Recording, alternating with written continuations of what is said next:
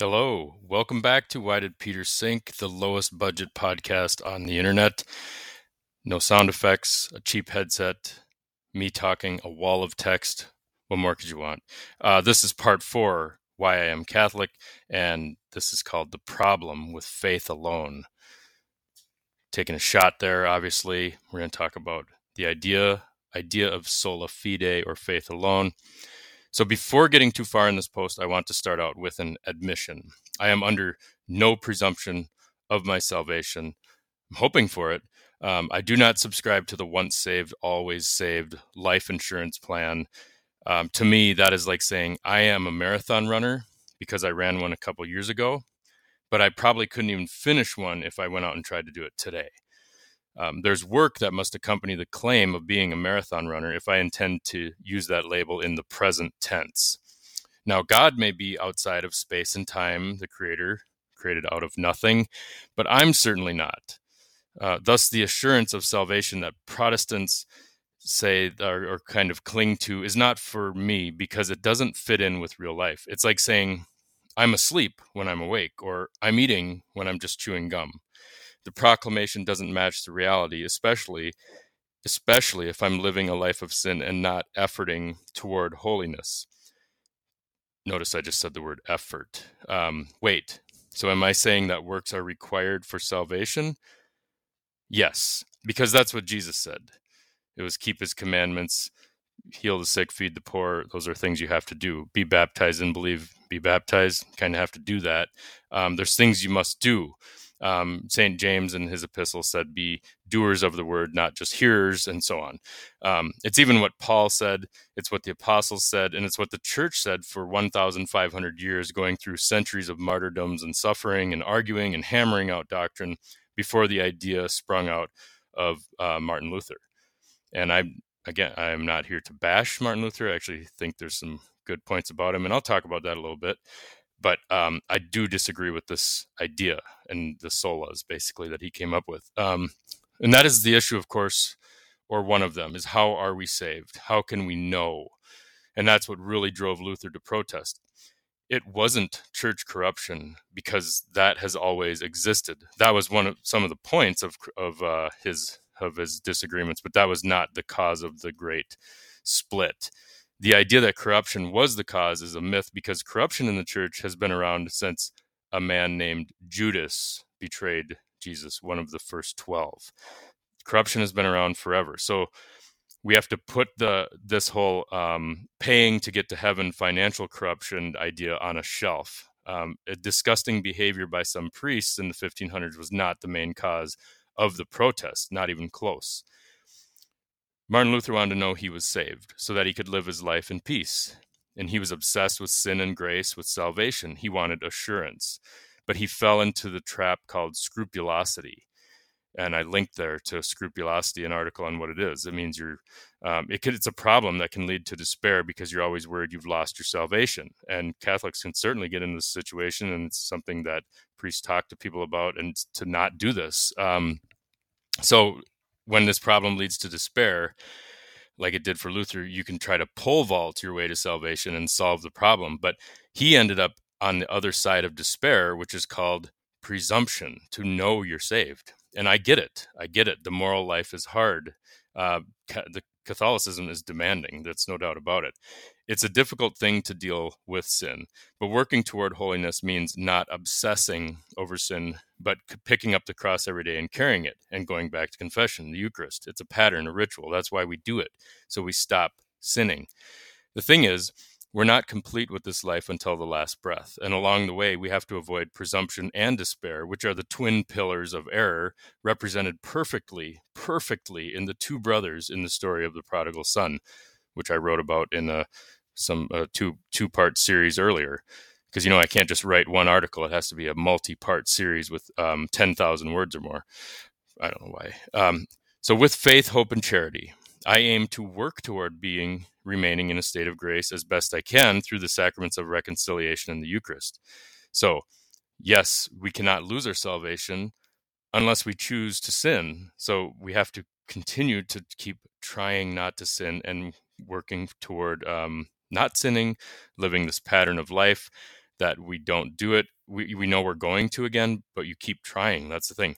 This working toward grace becomes like the great undo button or the untrade where I send Herschel Walker back to the Dallas Cowboys in a sense. And the good news is that with daily conversion, I can undo that trade every morning, every moment. Rather than be a cause for despair, it's a pattern for living that works. Faith and works, body and soul, they go together like peas and carrots. I returned to God and found a manner to live that removed the fear of death, making it not a cause for worry, but a future occasion that brings hope. So much of our underlying fears are of death. The fear of hell is real, since Jesus spoke of it about 13 times, but death in the void affects us all in different ways, and that is why we wear fig leaves. We wear fig leaves of wealth, pleasure, power, and honor or status. Why are we wearing them in the first place? Well, it's because we fear death and the unknown. We want our status, we want our money, we want to cling to something here in this world because we're not quite sure about what happens after we die. Happy Christians seem really strange, even irritating, because death is no longer fearful to them. And they don't make sense because they have indeed pole vaulted the main problem of life, which is death. You have to sometimes have to wonder do they want to die and the answer is well, in a, in a way, yes, they do, because it means going home to God. Our hearts want God. Um, the thing, the way we can know, can sometimes know that something exists is, um, you know, we have hunger that we know food exists. We are tired. We know sleep exists. We want God. We know God exists. There's ways to know that don't fully make sense. Those are the mysteries. Um, but the gift of this life here, the world that we live in in space and time, even with its struggles and pain, is the way of the cross. And you cannot get to heaven unless you go through the cross. That's the message. That's the message Jesus brought. This life is our second chance after the fall in the garden to choose the tree of life this time. I often wonder why video game fanatics are not on fire Christians because figuring out the game of life comes through Jesus, the person of Jesus. He has the codes and the weapons that we need in both this life and in the spiritual life. You know, forget about Fortnite or Call of Duty. This life, both materially and spiritually, has enough slings and arrows to dodge and fight against. Having Jesus alongside to slay all dragons makes everything suddenly much more exciting. I, I recently met someone who was living at a homeless shelter, terminal cancer, she lives in pain, terrible situation, battled addiction her whole life. No one would envy this situation. And then she told me how good that God had been to her. She was overjoyed that she might get her own apartment for the year with her own bathroom. Now, when you meet people with faith like that, and then you go interact with someone who has a beautiful house, a beautiful family, every toy you could imagine, but they're miserable, drunk, faithless, you know, it's all a big facade. You know which person has been given the real gift. It's not money. It's not stuff. It's not status. None of that matters if you have faith, which is why Jesus said that the prostitutes and tax collectors will recognize the kingdom of heaven before the wealthy and the Pharisees do. The winners in this world are the ones that lose in the end if they don't recognize this.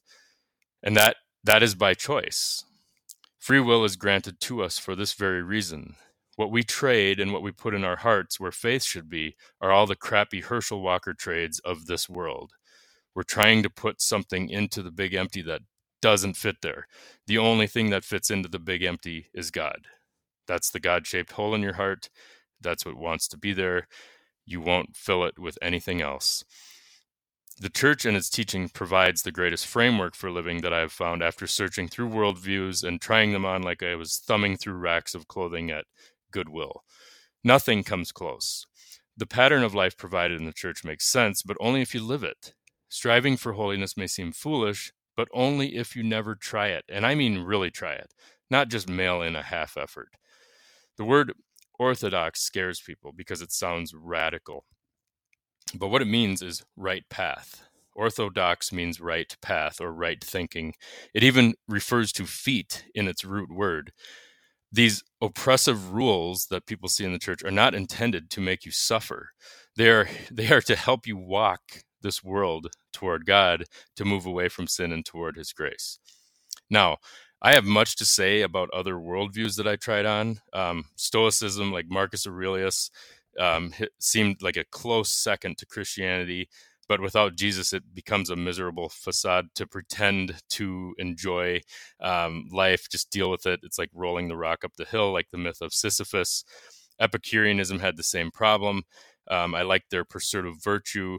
Um, atheism, in the end, I re- modern atheism, especially, I realized that takes more faith than Christianity. Um, that's just a dead end with a dead hole.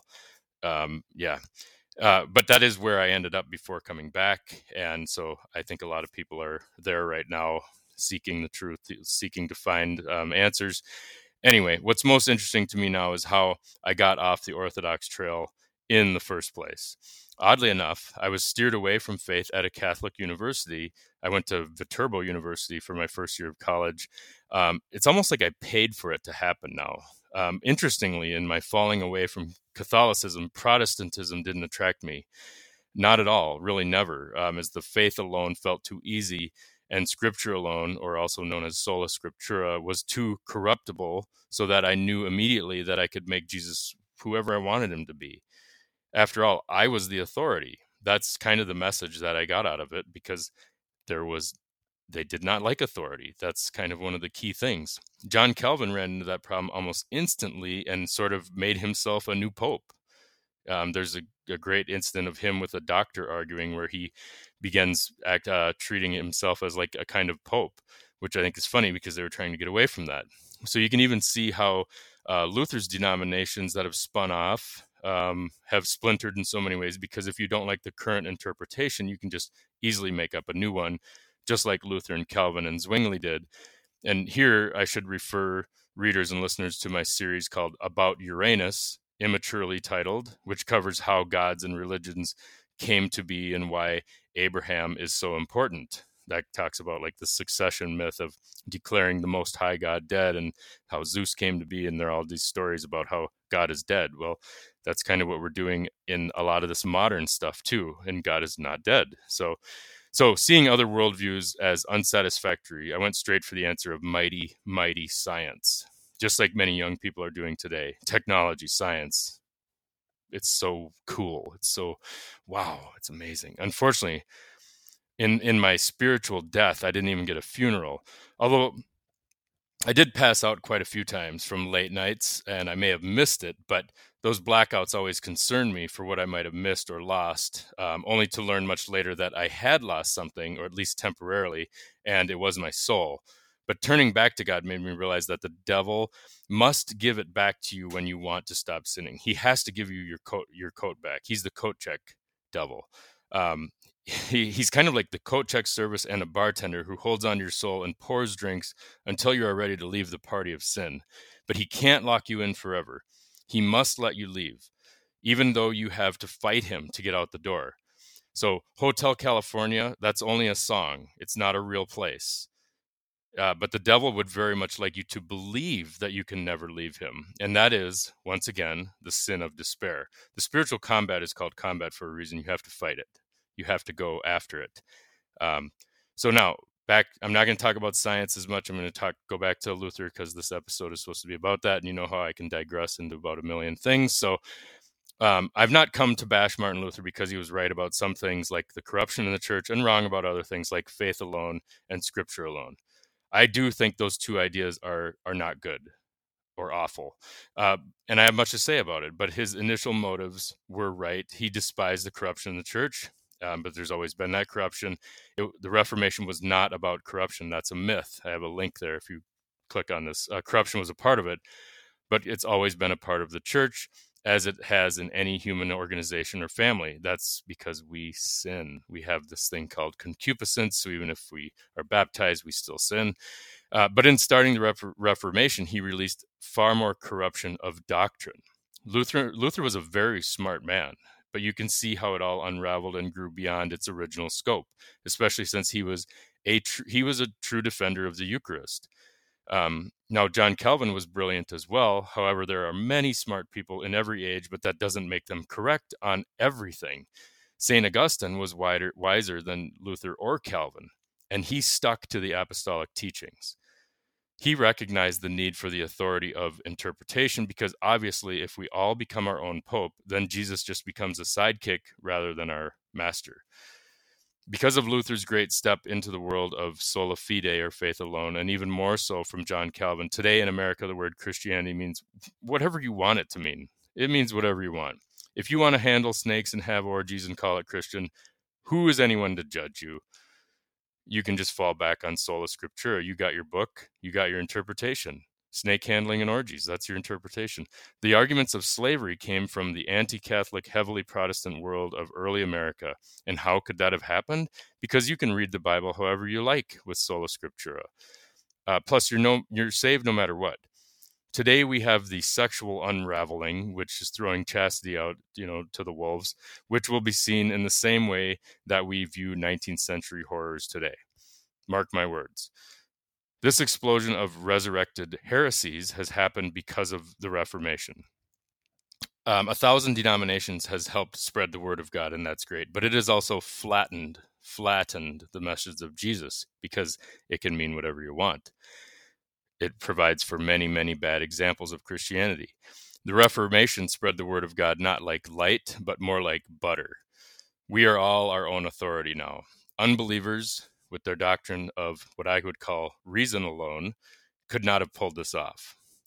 Now, the doctrines of the apostles get gets conflated and mashed up with every fundamentalist and Jehovah's Witness and prosperity gospel church's interpretation of the Bible.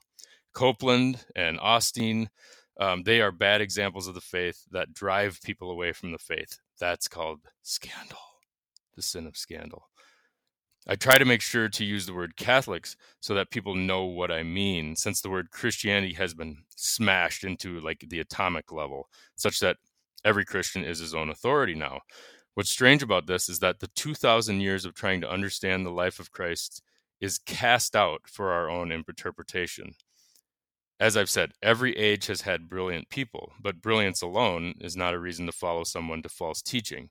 Using the word Catholic ensures that most people I meet probably recoil with horror immediately. Um, that's not really true, but there are some. Um, it's like a modern leprosy to those who bask in the light of modern media.